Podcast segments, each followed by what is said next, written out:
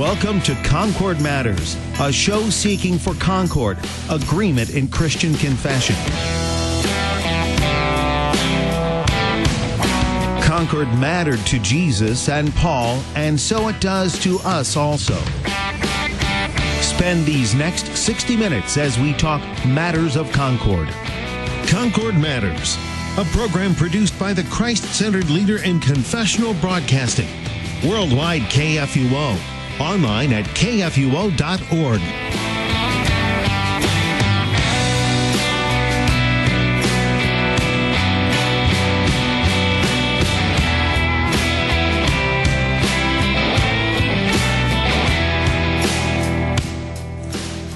And welcome to Concord Matters. This is the show where we seek to be of one mind. That is the mind of Christ. And today we don't have our usual cohort of Christ confessing Concordians. We're down a few for that. So we'll just have a, a conglomeration. I stumbled over that word. Conglomeration of Christ confessing Concordians. Uh, with us today from our usual cohort is layman Peter Slayton, social media manager for the Lutheran Church Missouri Synod, one of our usual uh, guests on this show. And we have uh, one who's been on the show before, a very good friend of mine, and excellent pastor and theologian. We have the Reverend Timothy Apple, who is the pastor of Grace in Smithville, Texas. Welcome to the show, guys. Hey, thanks for having me. Good to be with you. All right. I, I think we need to get Layman Slayton's microphone on. Yeah, but, I uh, know there. Now I hear myself. Hey, uh, thanks for having me. We have the the kinks worked out now. It is great to have both of you on today, and we are going to move on to a new article on the Apology of the Augsburg Confession today. Oh, that's always an exciting moment. It is A new article. Yeah, I, I set up uh, one when we were on last month, and then we pretty much covered it for the whole month, and, and now we, we get to move on to another one. That's kind of the nature of the apology, though. They're they're Yeah. very long articles. I don't think this one will take a month though. I hope not. No, I think we, we can actually finish this one today. We might if I stop wasting time. but uh, yeah, we, we do want to get to this article, Article 22, uh, of both kinds in the sacrament. And I, I, I made, you know, we kind of make that joke there about how the articles tend to be long in the Apology of the Augsburg Confession, but apology does mean uh, from the, the Greek apologia, defense of. And so we're making a defense of this Christian faith that we do confess from Scripture. And so it's good that it has these things in it. But I want to jump back actually to the Augsburg Confession itself and actually read the editor's note, which I think does an excellent job on setting up the uh, the issue of what's going on here uh, and, and set that for us. And then we'll actually move into the apology, the, the defense of that position uh, as we present it to the Roman Catholic theologians. So this is the editor's note on Article 22 back in the Augsburg Confession. It says, Prior to the Reformation, the practice had developed of withholding the consecrated wine from the laity during the Lord's Supper. Only the consecrated bread was distributed to them. However, priests who celebrated Mass drank from the cup. Theories developed within the church to help support this practice. I'm just going to pause there. That, that seems to be the issue on just about all of the things that they they develop theories to support their practice. Uh, which we is do that just- a lot, don't we? That's just not a good way to do Uh, things. no. Uh, but continue on with this note. One stated that the bread alone was enough for the laity, since Christ's body must also contain his blood. The practice of withholding the cup from the congregation was clearly contrary to Scripture and was an insult to God's royal priests, all those who trust in Christ for the forgiveness of sins. The early church fathers spoke about all of God's people receiving both kinds of elements of this holy meal. So that's the editor's note back in the Augsburg Confession. I think it sets it up quite well. Did, did you guys want to comment on that or at all before we actually jump into the Well, apology? uh, my question probably helps us jump into it a little bit, but this is one of those controversies, one of those issues that I never actually understood. Like, wh- okay, so next week, if we get to it, talking about marriage of priests and why you know priests wouldn't be married. Okay, I can see an argument for needing to be dedicated to the church and needing all your time to serve your flock, and and we've got all the justification stuff that we've talked about, where I can see how those practices would develop based on the poor theology coming behind them. This one, I, I have. Why would you withhold the wine? I just don't get it. And I, I as even as I'm reading through the this article here that we're going to be going through, it doesn't really explain why they did that. So I'm hoping we'll, we'll get into that a little bit because it's it's one of those where it's like I I don't even understand why that became a practice. What was going on where they decided, oh, you know what, only the priests are gonna have the wine. That it's just weird. Pastor Apple, did you want to respond to that at all? Sure. I actually took a look in the confutation a little bit in, in preparation to kind of see what the what the Catholics had said in response to what we wrote in the Augsburg Confession, and and it was interesting to, to hear some of their uh, reasons for it. As as you pointed out, though, you know these are reasons developed after the practice to defend the practice. But there there were some just interesting thoughts. You know, none of them are terribly convincing, but but here are some of the the reasons that they give for withholding the wine. Um, one, they try to pull some scripture passages, which will get to in the apology that only mention bread and not the wine, and so they say there's biblical precedent for it. Um, on the more practical note, they, they say there's a danger of spilling the wine if it's given to the laity. Um, I, I think my favorite one was that if you have to give the wine to everyone, then you're going to have to have a lot of wine. And if you have some left over, it could go sour and it could cause nausea. Um, so I, I, thought that was that was my favorite personally. I, I can um, actually speak to that one. That, that, that is an issue at one of my dual the one of the congregations that I serve in the dual parish. That uh, it's a smaller uh, uh, parish there, and we get these big jugs of wine, and it tends to go sour. And I finish off the wine because we hold it as Christ's blood there, and and uh, yeah, it, it does create a little bit of nausea for me sometimes when it gets a little more sour. So this this is a real issue. sure, sure. That and that shows up there in the confutation. Um, other other ones that are you know a bit more um, I don't know serious, I guess. You know they do they have this doctrine which I'm sure we'll talk about today that that if you receive either kind, you still receive the whole Christ, um, and so it's it's not um, wrong because you're still getting all of Christ, and if you only have the body or only the blood. Um, there was another interesting one which which gets to some of the things that we we write in our confession in the formula um, you know, that in former times it would have been a matter of Christian freedom as to have both kinds or only one kind. But now that there's a heresy that's arisen, and I think they're going back to actually Jan Hus with this, there was a heresy saying that you had to have both kinds being necessary for salvation then they are going to say, well, then we're going to do the opposite of that. Um, so that's a, another one of their reasons. Um, so, I mean, that gives you at least a, a, flavor of kind of some of the things that the, the Roman Catholics were saying at the time um, to back up this position of theirs. Yeah, and, and I think those are excellent points, and, and we definitely will get into some of that. As as you said, that that's great that you looked into the confutation on uh, what they were actually saying about some of these things that we're responding to, and so we look forward to that. But I, I also want to kind of say this about it too, and, and set up uh, briefly, is that if we look around the Roman Catholic Church today, we probably don't see this issue very much. You might see it a few places, some parishes, and, and with some older members. But especially since the Vatican II reforms, which uh, my dates are fuzzy. I want to say, was it the 60s? Uh, do you agree with me on that, Pastor Apple? I think that's correct. Yeah. Um, you know, the, we started to see some of these reforms in the Roman Catholic Church. Now, they didn't fix big key things like their uh, teaching on justification. Justification, hey. right? Yeah, that's kind of the biggest thing that uh, that uh, needs to yet be reformed there. But uh, um, you know, I. I, I can remember when I was uh, in Austin, Texas, right after seminary. I served as a hospital chaplain in a Catholic hospital chain, and I would sometimes go to the the mass, you know, just to to hear the word and so forth. I wouldn't participate, of course, um, but I would observe um, in the daily mass that there were several who would only receive in one kind. So there are still a few there, but by and large, this is a practice that has gone by the wayside. And so um, when it comes to talking about this article in the Lutheran Confessions today, we might say, well, you know, what's the point of even talking about it if it's not an issue anymore? But I think that there are still some errors in the theology um, that do bear witness to talk to, and, and, if nothing else, to get the history of it, so that way we don't make that mistake. And so I, I, I do think it's kind of a an important question to kind of evaluate these things as mm-hmm. well. Yep. But let's go ahead and dump jump not dump. jump, we'll, we'll, dump a lot of the apology on you. Yeah, we'll jump into the apology of the Augsburg Confession, as it is Article 22 of both kinds in the Lord's Supper, and I'm beginning with paragraph 1 here on that in the Concordia Reader's Edition. There is no doubt that using both parts in the Lord's Supper is godly, in agreement with Christ's institution and Paul's words. For Christ instituted both parts not for a portion of the church, but for the whole church Not only the presbyters, but the entire church uses the sacrament by Christ's authority and not by human authority. We suppose the adversaries recognize this. If Christ has instituted the supper for the entire church, why is one kind denied to a part of the church? Why is the use of the other kind prohibited?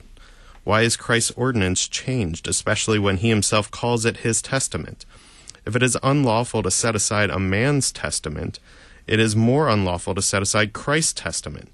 Paul says, For I received from the Lord what I also delivered to you. That comes from 1 Corinthians 11 23. He had delivered the use of both kinds as the text 1 Corinthians 11 clearly shows. He says, Do this, 1124. First about his body, afterward, Paul repeats the same words about the cup, Christ's blood. And then let a person examine himself then, and so eat the bread and drink the cup, 1128. These are the words of him who has instituted the sacrament. Indeed, he says before that those, I'm sorry, indeed, he says before that those who will use the Lord's Supper should use both. I'm going to go ahead and pause there. Um, I, I think this sets up one of the, the key things that I think is summarized kind of right in the middle of that, just at the end of uh, paragraph two before paragraph three. If it is unlawful to set aside a man's testimony, testament, it is more unlawful to set aside Christ's testament. I think that that's a big, big summary of what's going on here. Christ himself gives this as his last will and testament, if you will, on the night mm-hmm. that he was betrayed, as we say when we say the words of institution in church. And, uh, you know, uh, I, I don't know if you have a last will and testament in place, uh, either of you, but, uh, um, you know, if, if you pass on and so forth, I can't just set that aside. I mean, this is, this is your right. desire of what you want to leave and pass on. Yeah. Uh, and so I, I think this is a good summary of, you know, we, we, we have some importance with the words there. Go ahead, Pastor Apple. Well, I think again, the point that they're making is that what is what does Christ say, and and the fact that it's a testament only adds to that. But I mean, even from the very beginning, that using both parts is in agreement with Christ's institution. What did what did Jesus actually say when he first gave this to his church? And that's what we should pay close attention to. Not any human authority, not any traditions that have developed, not any reasons that we make up to back up a practice, but what did Christ actually say when he instituted this for his church? And and not only is that a good thing when it comes to the Lord's Supper, but that's just a good thing when we're doing theology in general. Let's take a look. What did Jesus actually say? And let's believe that and do that. And I think I appreciate that particularly and as this article starts, that like all the other articles that we've read have done, is what did Jesus say? Call us back to faithfulness to what Jesus said, and that's that's what we find in the whole entire book of Concord. It's what did Jesus teach? That's what we believe. All right, let's let's keep going back to that. And I and I think the key for all of that, uh, for that move, is because it can create doubt you know, when, yeah. when you start to stray yes. from the the faithfulness of what God's word actually says, then it creates doubt. It sows doubt into the mind of the believer who's coming to receive this for the forgiveness of their sins. And and we just don't want to, you know, it's it's like changing the words of institution or anything else that we might do with the practice as well. Um, it, we don't ever want to sow doubt into the mind of those who are who are coming right. as beggars to receive God's forgiveness. Yeah. Right. Later, later in this article, and and also in the same article in the Augsburg Confession, it it, speak, it brings up the conscience and and now only communing in one kind could be an offense against the conscience. And I think that's exactly the, the point that, that you're driving at as well is if, if I only commune in one kind, well, then the, the question that my conscience begins to ask is, well, did I really receive Christ? Did I really get what he promised me? And, and so in order to uh, bring comfort to the conscience or instruct the conscience, as, as we'll hear in this apology article, where do we go? We go to Christ's own words and nowhere else. Yeah, and I I, I think uh, you you put it really w- well there. That jarred a thought in my mind. You know what what is uh, Christ giving us there, and you know it, in a last will and testament kind of thing, right? If if I'm working through a lawyer who's executing the last will and testament, and I have doubt that I'm receiving what I'm supposed to be receiving from uh, right. an ancestor that has passed on or something like that and left something to me, you know that, that that's going to be an issue that I might even take to court or bring in another lawyer on. I mean, we would take this very seriously, sure. right? Uh, when it comes yep. to uh, money and, and earthly goods and so forth. How much more seriously should we really take it when it's what Christ has promised to us, yeah. right? I, I, think you right. said that very well, Pastor Apple. And and I think the I'm there's an idea or a thought forming in my head, so I'm going to talk through it out loud here and see if you guys can help me. I think there is a place here where when we are talking about the weaker brother. So there's the question of, am I really receiving what Christ promised because this looks different? And there's the individual who comes to it whose whose faith is strong, who and this is this is where I want to know can you can we actually say this? Who receives the body and is okay and says, "Yes, I believe I have received Christ's promises." And then there is the weaker brother who says, "Look, I really don't know. I need both of it because that's what Christ says. Is there is there room for both of those? And are the adversaries were they initially going the direction of one kind because they're saying, look, the stronger person of faith can handle this, therefore it's okay, and it started morphing? Or is that just, you know what, that's a dangerous road. Let's not walk down that at all. I don't know. Well, Pastor Apple, you were talking about uh, kind of the earlier heresy that they were um, reacting against. Did you want to bring some of that? I think that's now? what made me think of that. Yeah. If there was actually, if it was in one kind at one point, and the church was okay with that, until it became, you have to do it this way, or if it went the other way. I don't remember. Yeah.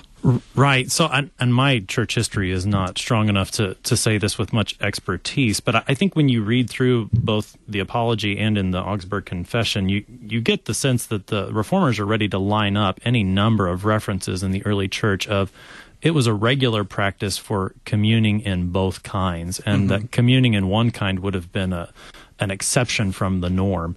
Um, and, and I, I, think that the reformers would, would respond to that. It says, well, why, why do you want to have one kind when both kinds are, are readily available? There's no, as, as they'll say, I think a little bit later, you know, there's no strong reason that we can give to consciences for only using one kind. Um, and, and in that case, you know, it, it's just kind of a, I guess, a mute, a moot point. Um, I don't know if that helps. Yeah. No, that does help. Okay. Yeah, yeah I mean, it, you, you kind of evaluate your con- present context and and I can understand you know we've we've even had this issue I mean there was an issue in Germany with the reformed uh, who made a big deal over the spiritual presence of Christ in the Lord's Supper and and and kind of got legalistic with saying it has to be red wine you know to represent right. Christ's blood mm-hmm. and things like that and so the Lutherans had made a move at one point where they um, started using white wine, you know, mm-hmm. uh, because right. you really have to believe it in order. And so, I mean, you, I can understand making some of those moves in practice because of, you know, teaching that would lead us away from what God is doing in the supper and, and, and to emphasize a point. Um, but then, you know, you know, for those who still kind of make a big deal and say, well, this is why Lutherans should use white wine is because of that in our history. And it's like, it's, it's okay to talk about the history. It's okay to point it out, but I don't think we really face that same context today. And if anything, we maybe have our folks who are not even really giving what we really believe as Lutherans all the time. Uh, that it really is Christ's body and blood present there in the Lord's Supper. And so, I mean, it's just not an issue that we're facing anymore. So I'm not going to get as legalistic on the other side either. Yeah. Um, and so I think that that's a helpful point of, yeah, you know, that, you know, why, why would you want it in only one kind? You know, let's, let's not create doubt with what the Lord has said. Um, right. I think that you can also bring in the issue of intinction here, right? Uh, if you're not familiar with this, sure. intinction is uh, taking the bread and dipping it into the wine. Um, now, is it a, a, a, thing that destroys the sacrament? Uh, no.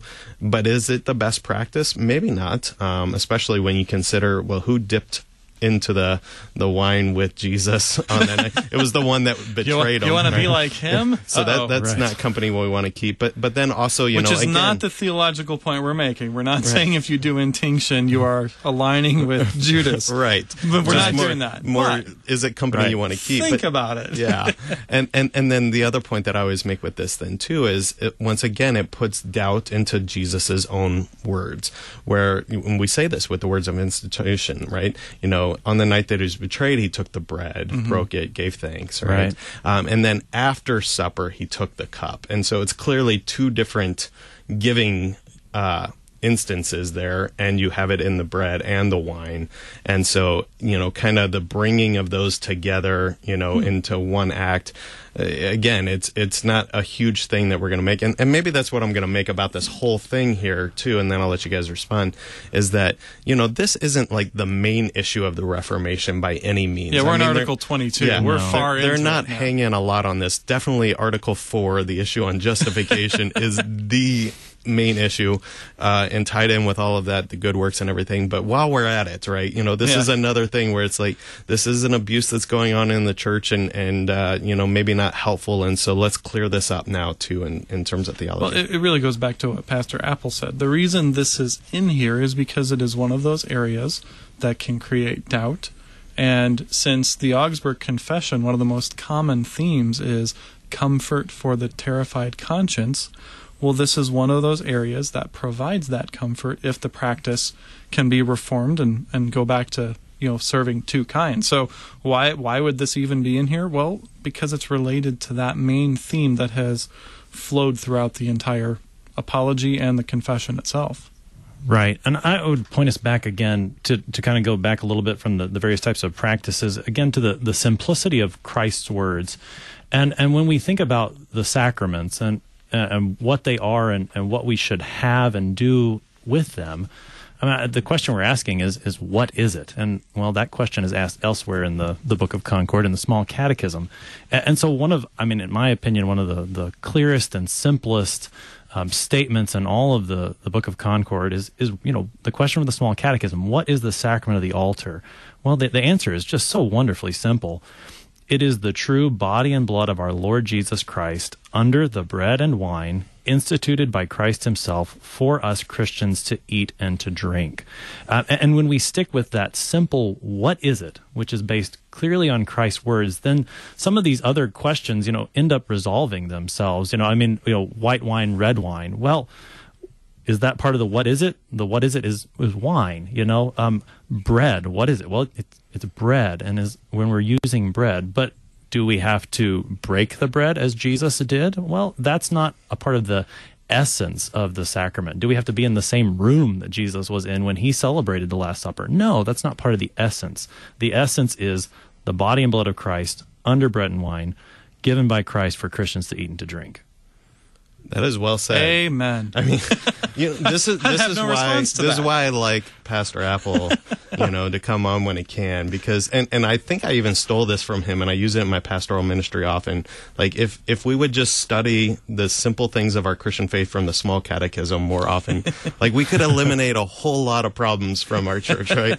And and and so thank you very much for doing that in a very helpful way. You know, let's let's go back and evaluate what what is it, and then when we get that f- simple foundation, that basic understanding of what this meal is and what it offers to us as the catechism teaches as well well then Right. you know we, we start to evaluate these other things and, and, and that's another issue too that you kind of threw in there too is is there's and this was again more an issue with the reformed was the breaking of the bread in front Sure. of um, uh, the the congregation and so forth they they kind of did it to say you know see no jesus in there and so it always kind of makes There's me There's no laugh. blood that comes out when I Right. open this. Again, it, Right. it's it's not a big deal, you know, that I I'm going to hang my hat on or anything. But it always Yeah. makes me laugh when Lutheran pastors do that because that was one of the things our ancestors in the LCMS were escaping in Germany Right, and to right. come here. But anyway, yeah. Well, with that, uh, with the the excellent conglomeration today, not cohort of uh, Pastor Timothy Apple and layman Peter Slayton, we're going to take a break. Come on back to Concord Matters right after this.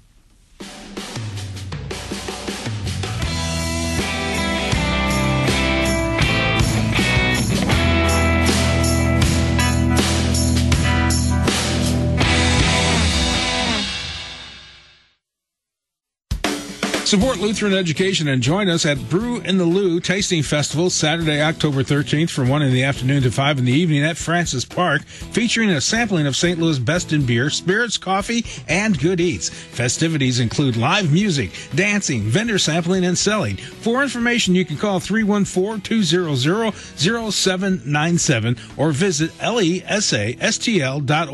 That's lesastl.org.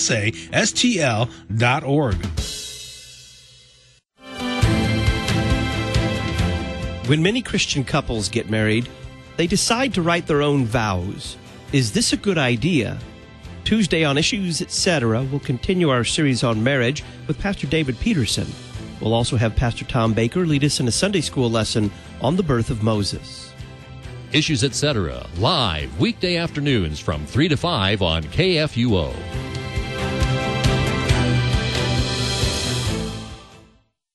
This is Mike Albers asking you to save the date Tuesday, October 9th, for a great day of golf and fellowship at Norwood Hills Country Club to benefit Christian Friends of New Americans. Registration begins at 10:30 followed by lunch and an eighteen-hole scramble shotgun start at noon. The evening event includes 5 p.m. hospitality hour, dinner and awards. Hear inspiring stories from the New Americans that CFNA serves. Not a golfer? Join us at the hospitality hour and dinner at 5. Become a sponsor or register at cfna-stl.org slash golf or call 314-517-8513.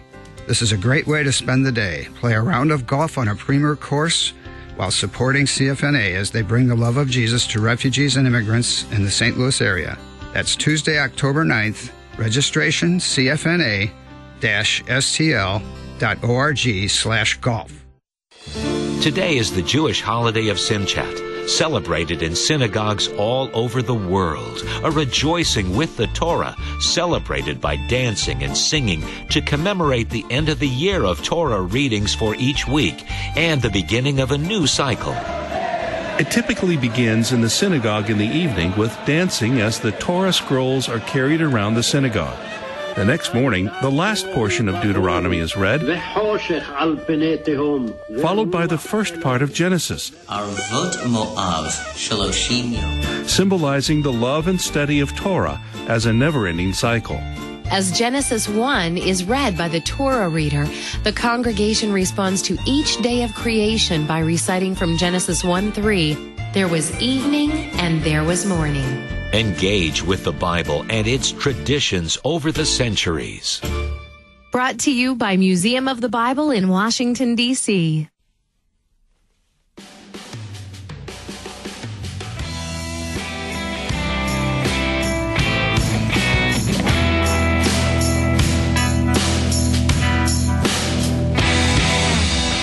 And welcome back to Concord Matters with our conglomeration of Christ confessing Concordians. Today, Pastor Timothy Apple, pastor of Grace in Smithville, Texas, Layman Peter Slayton, social media manager of the Lutheran Church Missouri Synod. And I failed to introduce myself in the first half of the show, but I'm Pastor and I Sean failed Smith. to mock you for it like I Yeah, usually do. you usually oh, do. man. I am unimportant. There's all sorts of failings Very going on much today. so. Um, but uh, I am Pastor Sean Smith, and I'm the pastor of a rural du- dual parish in beautiful southern Illinois, St. Paul's, Wine Hill, and Emmanuel West Point. But moving on. I thought you were going um, to say rural duplex. I'm like, oh, that's a that's thing I now? too. no, I have a beautiful mansion there on Wine Hill. It's a parsonage that was just built for large pastors' families, and my wife and I will work on it. Well, yeah, you, you got the first go. one coming, Yeah. so coming in the way. January. Yep. We're very excited, but You'll uh, fill that house in no time. yeah, yeah. Well, let's jump back to the Apology of the Augsburg Confession uh, as we continue to look at this issue, both kinds in the Lord's Supper. And as we set up in the first half of the show, it, it's not like the main issue of the Reformation, but it was an issue, and there's some theology that's present uh, and, and still um, kind of works its way into the church that is bearing uh, talking about and also learning from history that we don't make the same mistakes. So let's let's continue to push forward. And uh, I'm picking up with paragraph four of Article 22, both kinds in the Lord's Supper, reading from the Concordia Reader's Edition of the Book of Concord. It is clear, therefore, that the sacrament was instituted for the whole church. The custom still remains in the Greek churches and was once also observed in the Latin churches, as Cyprian and Jerome testify. For Jerome, says on Zephaniah, the priests who administer the Eucharist and distribute the Lord's blood to the people, and so on.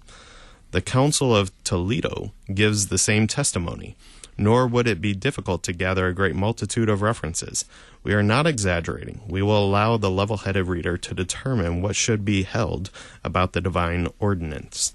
Um, just quick pause there. So we're talking about some early church fathers, which we've show, seen show up throughout the Book of Concord and um, the various books that we've covered, and definitely here in the Apology, where we're citing early church history and tradition. Um, and, and, Pastor Apple pointed to some of this early on as well. That it's very clear in the early church that both kinds were received. Always to make the point that we're not recommending anything new. We're not coming up with anything new. This is always been the practice of the church. Yeah, and if anything, you're you're doing the something new. Yeah, you're doing something right. the strange that, that is yep. different from what, what you being the adversaries. Right. Yep. The the right. Roman Catholic Church there. Uh, I'm going to continue on reading then, uh, picking up paragraph six. In the confutation, the adversaries do not try hard to relieve the church, to which one part of the sacrament has been denied. This would have been fighting to good and religious men.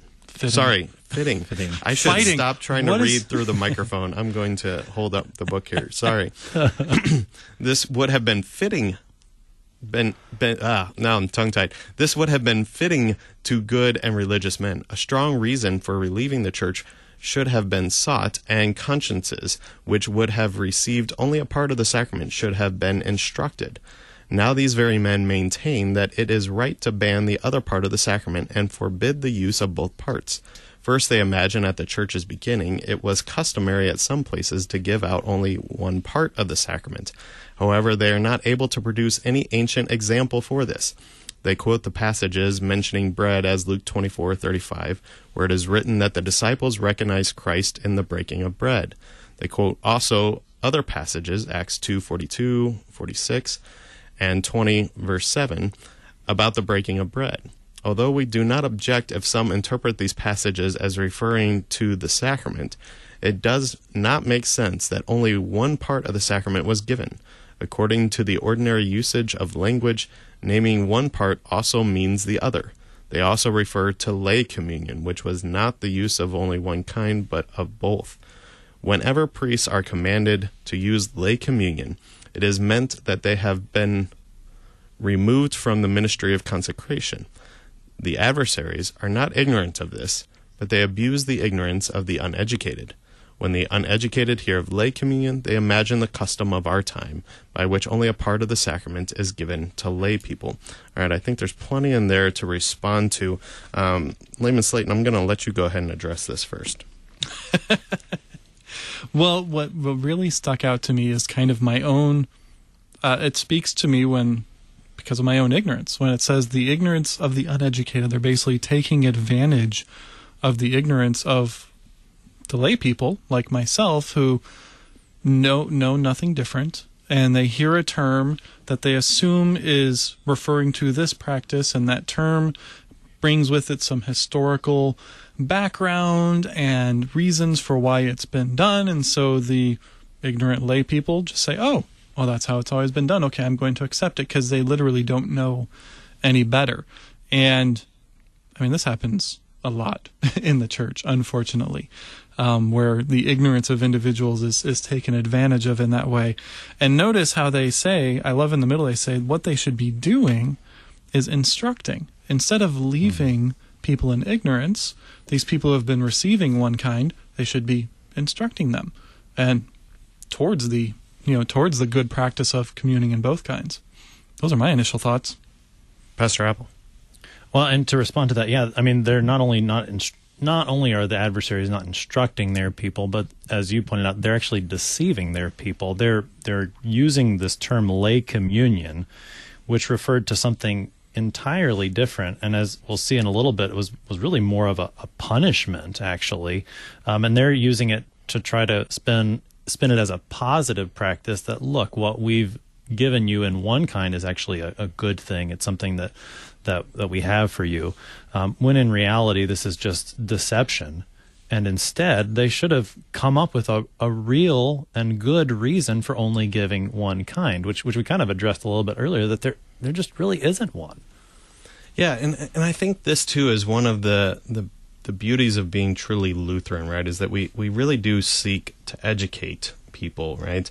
I, I remember having a conversation recently on, on, on different kind of topic, but I think the same sort of thinking applies here, right? And and that's the history of like our, our Baptist brethren that have you know kind of gotten legalistic in the past about drinking alcohol at all, right? You know because you have a problem with it, right? You just you create something, you know, and and for the simple minded, we just love to, and and I maybe even fit into that category too a lot of times, right? Uh, is that you know we just grab onto whatever we're told and and hold to that higher authority, right?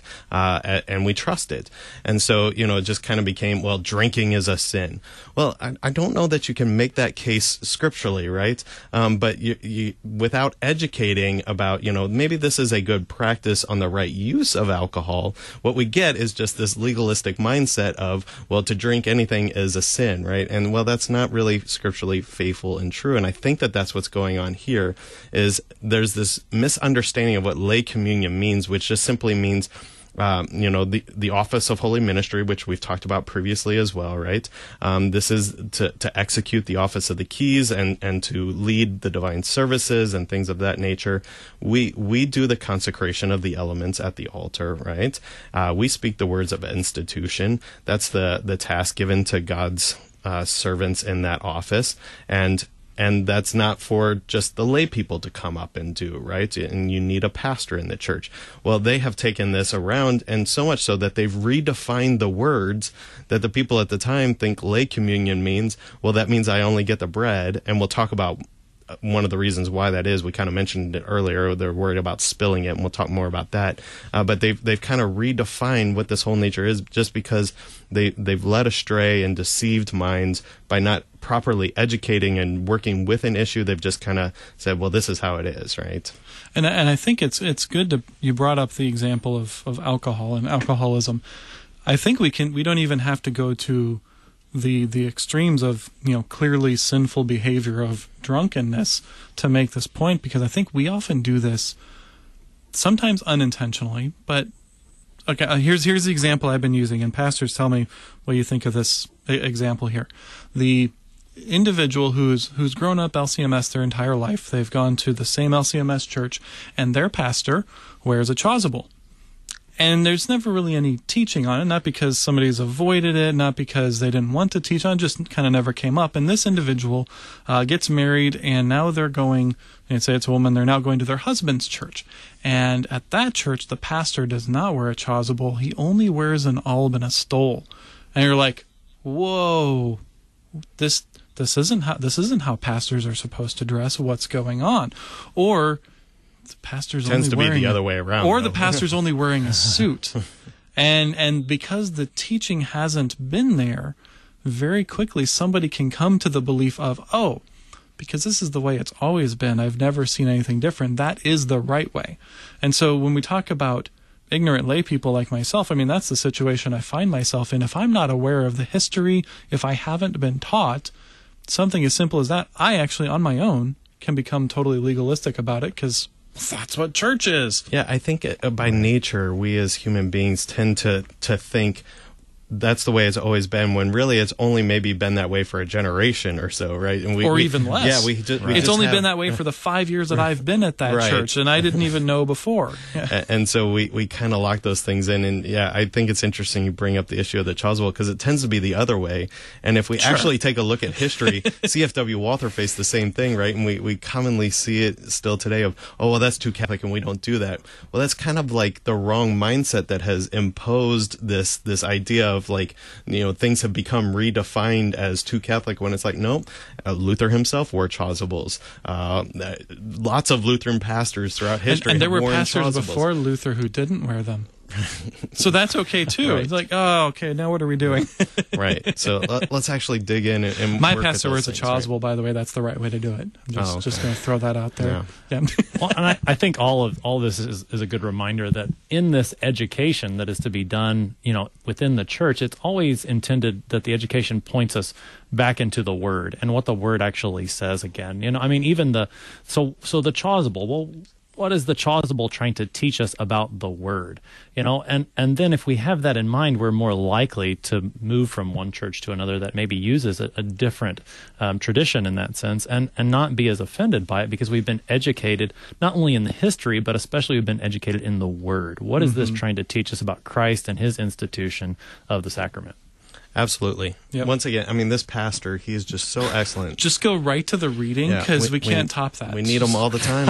all right. We're, well we we're didn't even take- talk about the the usage of language yet though don't you want to Oh, please. that a yes, bit absolutely. Yes. I, I mean, you know take it away, I- I mean, master. You can top yourself. That's okay.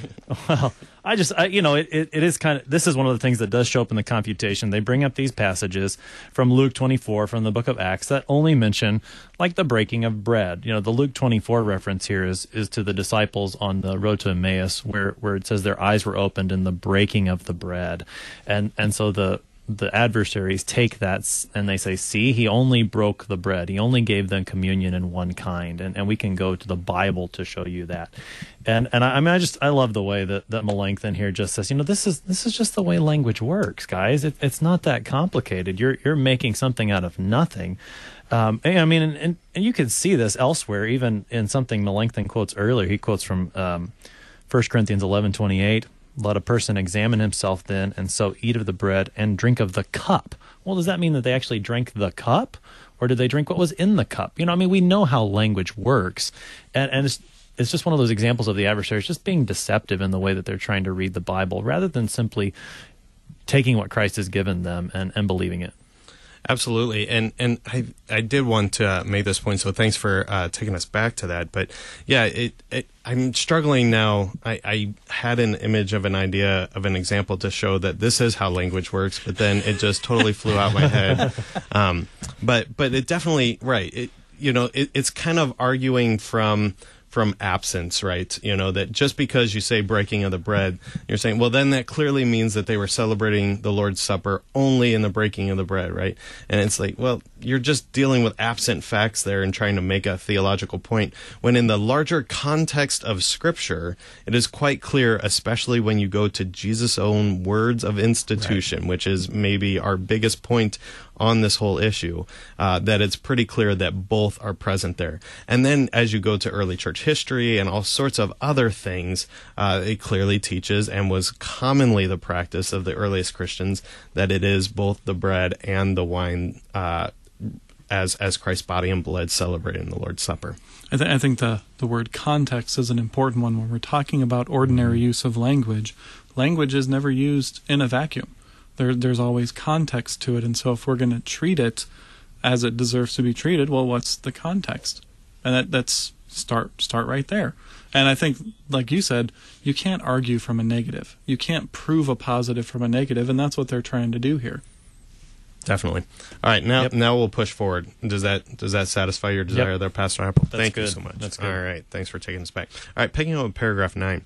Consider the adversary's rudeness. Gabriel Biel recalls, among other reasons, why both parts are not given to distinguish between laymen and presbyters.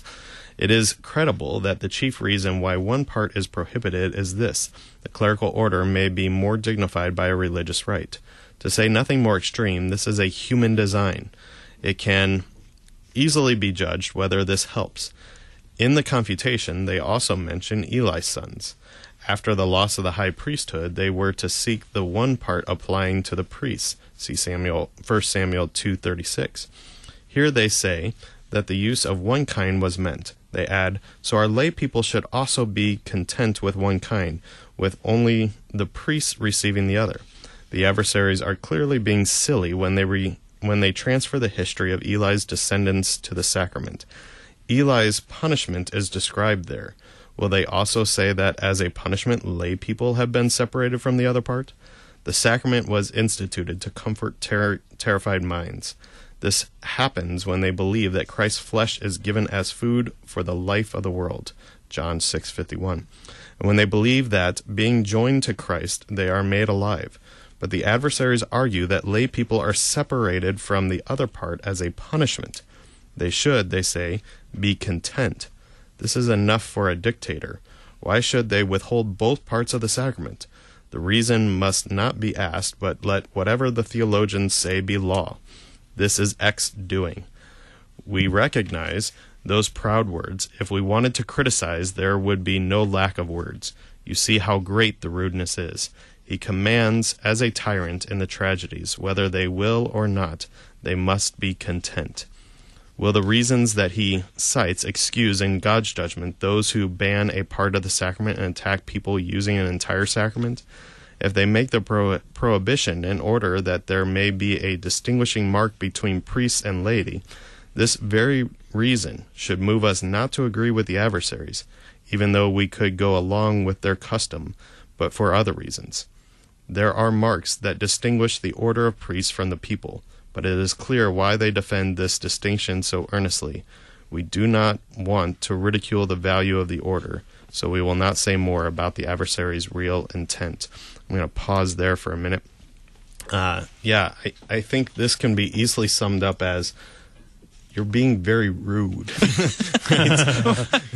you're, you're, you're, this is just, you know, now I feel like we're talking to two year olds or junior high students. I don't know. Well, talking about context too, what what struck me in the middle when they're, if they're referencing Eli's sons and how they were behaving, it it, it reminds me of, of listening to a a Christian radio station, and they had had the verse of the day on this particular one. And so throughout the day, they'd share Wait, the listen verse to of the another day. Christian radio station other than KFUO. I used to before I was Lutheran. oh, Lutheran. thanks for that. Now I only listen to KFUO. My Right. radio won't even turn to anything Christ for you anywhere, Yes. anytime. All Yeah, right, and- got it. Anytime, anywhere.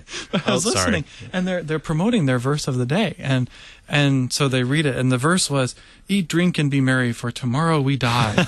and I'm, I am completely serious. That was the actual verse, and then the morning host, the the female. More, half of the of the morning show was like, "Oh, it's such a great, encouraging verse, and how God just wants us to be." Ha-. And I'm sitting here thinking, "Wait, you you know the phrase before that verse is for the fool says in his heart. and they clearly they had not read they just oh here's a verse of the day this is what we read and let's talk about it. They had not been given the full I was like oh no what has happened? And here we have the adversary saying well look Eli's sons did it this way so we're going to do it that way too. And here's Melanchthon saying um hello context that that's that's not how that works. Yeah, Pastor. and that well that goes back to what we were talking about earlier this lack of educating the people and and simply you know saying this is the way it is because that's what we say it is rather than actually taking them into the word and and showing them and teaching them this is what the lord is is giving you and i mean that that emphasis is is here throughout this this whole section that we read you know that like you said they're just being rude. They're they're not actually considering the needs of the people. They're not considering the consciences of the people. They're just i mean it's a very ex opera operata view of the sacrament. Is we just got to get it done so that we can you know make the sacrifice of the mass and get the grace Are we Um, going to define our Latin yeah. phrases or are we just Well, gonna we've throw done it I many out? don't, I don't, I don't know. I didn't know what you guys have done in the Have we past. defined that one, We've, Pat? we've done it many times. Uh, Okay. Pete- Peter Ill likes to use that one Just- a lot. just so it showed up. Yeah, Uh, if I if I said something that Peter Ill said, then I'm in good company. he, If- he, if he likes have to, yeah he likes to say in the doing of the doing, which I'm There not sure is a faithful rendering of the Latin uh, translation. Well, well, if we have any new listeners, this is a Sure. great excuse to go back and listen to all the previous episodes where we did define that. right. All right, right. moving on. Just just by doing the sacrament, by being present, by saying the words, that sort of magically, to use that word, you know, gets you the grace, rather than believing what Christ has given and receiving that with joy and thanksgiving. Um, you know, I mean, and, and that that view seems to be behind what they're doing here. That you know, just be content with what we're telling you. Why does it Why does it matter what Christ says? This is what we say. Um, just just do what we say, um, rather than educating the people and giving them what Christ wants them to have. Yeah, and I think also connected in here too is is, is there's definitely some of that in, in in doing it so that it's done and and and the work is done. Then that's what the ex opere operato opera. No, my Latin's not working. We're going to the opera. Oh, it is. Moving it is on. Peter Ill. Moving on. Yeah, Peter Ill does stumble over his Latin too. Uh, but uh, No, he likes the opera. That was my point. Oh, right. That that also. but back to the point here. Um, uh, they're also exalting the the um, the office of holy ministry, which we, we do acknowledge, and, and, and they're making this point here. We do concede, and we've talked about previously in the confession and also in the apology, um, you know, how there is a distinction between the office of holy ministry and the priesthood of all believers. You know, we have we have the general believers in Christ, and then out of that, uh, there is this distinct office given by Christ Himself for for executing His gifts you know, uh, in the in the common good of the church, and that's the office of holy ministry. And so we get that there's a distinction there, but but what they're doing, and especially by this practice, is they're exalting it to such a high place. Which this is one of the big issues of the Reformation, and especially when it comes to the monasteries and things like that, mm-hmm. right? Is that they exalt them so high that they say you can't truly be holy unless you work in the church and and this i mean right. this kind of mindset even shows up in the, american evangelicalism right yeah. today right you know that you got to have ministers of everything and you, you you know you're clearly better if you go do some mission work or you know and we've seen the explosion of short-term missions connected with all this so that thinking is still around but but i think it really does pertain to this is one of the roots of their issue in this sense is is that they're exalting the priesthood that you know you're not really holy unless you work in the church. And so only they are worthy of receiving the sacrament. And and their point back to them is well then that nullifies what Christ gave it to us for because it's for poor beggars right. coming to seek and find forgiveness. As we're reminded once again I steal this from Pastor Apple all the time but let's just go back to the catechism and look what is this for? What is it? Yep. right? And and and that will right. solve our problem here well, and I think to go to the, the office of the ministry issue, it, it's not that they're exalting it. Actually, they're they're making it into a, a tyranny, as as Melanchthon uses that term mm-hmm. here. You know, I mean, I, I know Sean that, that you use the, the one year lectionary now, um, but in the in the three year lectionary this last year we or this last week um, we talked from Mark nine, and Jesus speaks about who's the greatest, you know, in the kingdom of heaven, and and he speaks that phrase um, in some contexts elsewhere in the Gospels, you know, in, in terms of his disciples themselves, and and thinking of the office of the ministry. What does it mean to be great? It doesn't mean to be a tyrant. It means to be a servant. And the adversaries are, are taking that office of the ministry, and rather than using it for the service of the people, in giving them what Christ says, they're concerned with their own greatness, and they become tyrants, and they're actually taking away Christ from the people rather than giving Christ to the people. Absolutely. I'm going to move us forward just because we only have two minutes left, and I just want to hit this last little bit here. They also bring up the danger of spilling the wine and certain similar things. These are not serious enough to change Christ's ordinance, certainly if we assume that we are free to use either one part of the sacrament or both how can prohibiting the use of both kinds be defended? The Church does not allow itself to change Christ's ordinances into unimportant matters. We certainly excuse the Church that has suffered since it could not receive both parts, but we do not excuse the writers who maintain that using the entire sacrament is justly banned and who now only not now not only ban but even excommunicate and violently persecute those who using the entire sacrament let them figure out how they will answer God before their decisions. It should not be immediately judged that the church decides or approves whatever the pontiffs decide, especially since scripture prophesies about the bishops and pastors in this regard as Ezekiel 7:26 says. The law perishes from the priests. And and this is a this is a point that we've mentioned already. You know the spilling of the wine it, it, it's once again I, I want to praise them on one sense because you know they they regard it as Christ's true body and blood, which we should and we agree, but they take it to a whole nother level, and we've talked about this before, transubstantiation, that it changes into and becomes. And so they're so worried about that um, that it becomes an issue. And again, I kind of said earlier, to the I think point we, where they're apparently persecuting to the point of death. Yeah. Yeah, people who yeah. do both kinds. We wow. fall off on the other side sometimes today, and so we got to hold this tension where we don't give it any real credibility as Christ's true body and blood. Um, but uh, once again, I, Pastor Apple, uh, go ahead and summarize for us with just a, a few seconds left. What is the Lord's Supper and what comfort should we receive from this? The Lord's Supper is the true body and blood of our Lord Jesus Christ under the bread and wine given by Christ Himself for us Christians to eat and to drink. And from that uh, body and blood that He gives to us, we receive the forgiveness of sins and life and salvation through those words of Christ. And it is in those words of Christ and in receiving them as a gift in the sacrament uh, that we receive this wonderful consolation and, and eternal life. Amen. Well said. That is what we confess in our faith. That is what Christ has confessed, and we confess it with Him. And we receive that very gift in the in Christ Church as we gather around His holy word and blessed sacrament, that we may have the forgiveness of sins. Thanks for stopping by today, and until next time, keep confessing, church.